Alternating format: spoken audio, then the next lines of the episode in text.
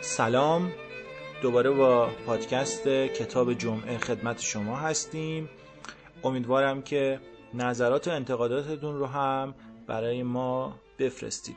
چون قرار گذاشتیم که زمان هر قسمت ما کوتاه باشه بنابراین من چند تا نکته رو خدمتتون ذکر می‌کنم و بعد میرم به سراغ خوندن متن کتاب بعدی.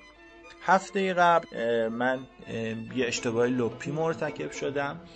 اسم خطات کتاب نخستین روزهای جهان رو به اشتباه گفتم. استاد محمد سلحشور هستن در حالی که کتاب نخستین روزهای جهان خطش از استاد سیف الله یزدانیه خانم سعیده ابراهیمی دوست عزیز بنده لطف کردن و تذکر دادن و این نکته رو هم اضافه کردن که هم استاد یزدانی و هم استاد سلحشور از اساتید نامدار خوشنویسی در اون دوران بودن. و استاد محمد سلحشور در واقع خوشنویسی این کتاب نخستین مردم جهان رو به عهده داشتن. یه نکته دیگه هم که جاموند این بود که پژوهش در مورد تاریخ علم یه حوزه خیلی جدی هم درباره تاریخ و هم ارتباط تنگاتنگی با علم داره. و من خیلی خوشحالم که دو تا از دوستان بزرگواری که پژوهشگر این حوزه هستن یعنی دوست عزیزم آقای دکتر گمینی و همینطور جناب آقای محمد معصومی قسمت اول رو گوش دادن و نظرشون رو هم اعلام کردن. من می‌خوام در واقع از این نگاه تاریخی که به علم و به ترویج علم وجود داشته صحبت بکنم.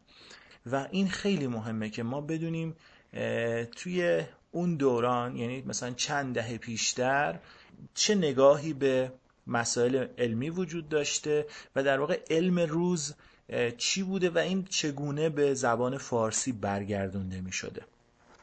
خب بلافاصله میرم سراغ کتاب نخستین مردم جهان که مثل کتاب هفته قبلمون یعنی کتاب نخستین روزهای جهان در سال 1337 هجری خورشیدی در ایران ترجمه و منتشر شده.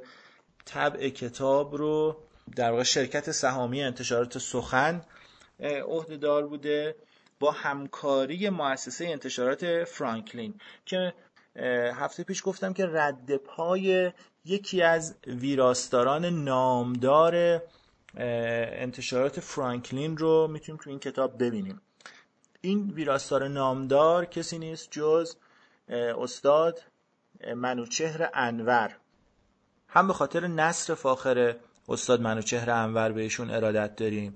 نصری که توی ترجمه ها و ویراستاری هاشون دیده میشه و یه جنس خاصی داره یه نصر آهنگینی که جز در آثار ایشون جز در ترجمه ها و متن های ایشون من در اثر هیچ کدوم از نویسندگان و مترجمان و ویراستاران دیگه ای که به خصوص با مؤسسه فرانکلین کار می‌کردن همچین چیزی رو پیدا نکردم. و اتفاقا خود ایشون هم در مورد این صحبت کردن در مورد آهنگین بودن نصر و در واقع میشه گفت که سبک شاخص و ممتاز استاد منوچهر انوره. بجز این ما با صدای زیبای استاد منوچهر انور هم خیلی حال می‌کنیم. به خصوص تو مستندهایی که ایشون گویندگی کردن مثلا مستند باد سبا که هم گویندگی متن فارسی و هم متن فرانسه این مستند رو استاد انور به عهده داشتن و البته مستندهایی که خود ایشون درست کردن. یعنی در واقع ما با یه شخصیتی روبرو هستیم که از هر پنجش هنری میریزه. هم نویسنده و مترجم و ویراستار جز اولین ویراستارهای تاریخ نشر در ایران. هم مستندسازه و گوینده است و البته امیدواریم که سایه ایشون مثل قد و بالای رشیدشون بلند باشه. ما که خیلی دوستشون داریم و خوشحالم که می‌بینم توی ترجمه این کتاب های علمی هم رد پای ایشون بسیار واضح و روشن دیده میشه. البته جا داره. من یکم هم درباره مترجم کتاب توضیح بدم. احمد بطهایی که متولد 1310 یعنی یه سه سالی از استاد انور کم سن و سالتر بوده. اما متاسفانه خیلی زود فوت می‌کنه در سال 1349 در دریا غرق میشه. بجز ترجمه این دوتا کتاب نخستین مردم جهان و نخستین روزهای جهان ما می‌دونیم که کتاب سیاه مبارز اثر تریوایت و درس های تاریخ اثر ویل و آریل دورانت رو هم ترجمه کرده و همینطور توی دارت المعارف فارسی مصاحب عضو هیئت تحریریه بوده. همینطور توی نشریات پیک هم نویسندگی می‌کرده و از جمله سردبیر مجله پیک نوجوان بوده. خب دیگه وقتمونم خیلی گذشت و میرم سراغ خوندن کتاب نخستین مردم جهان.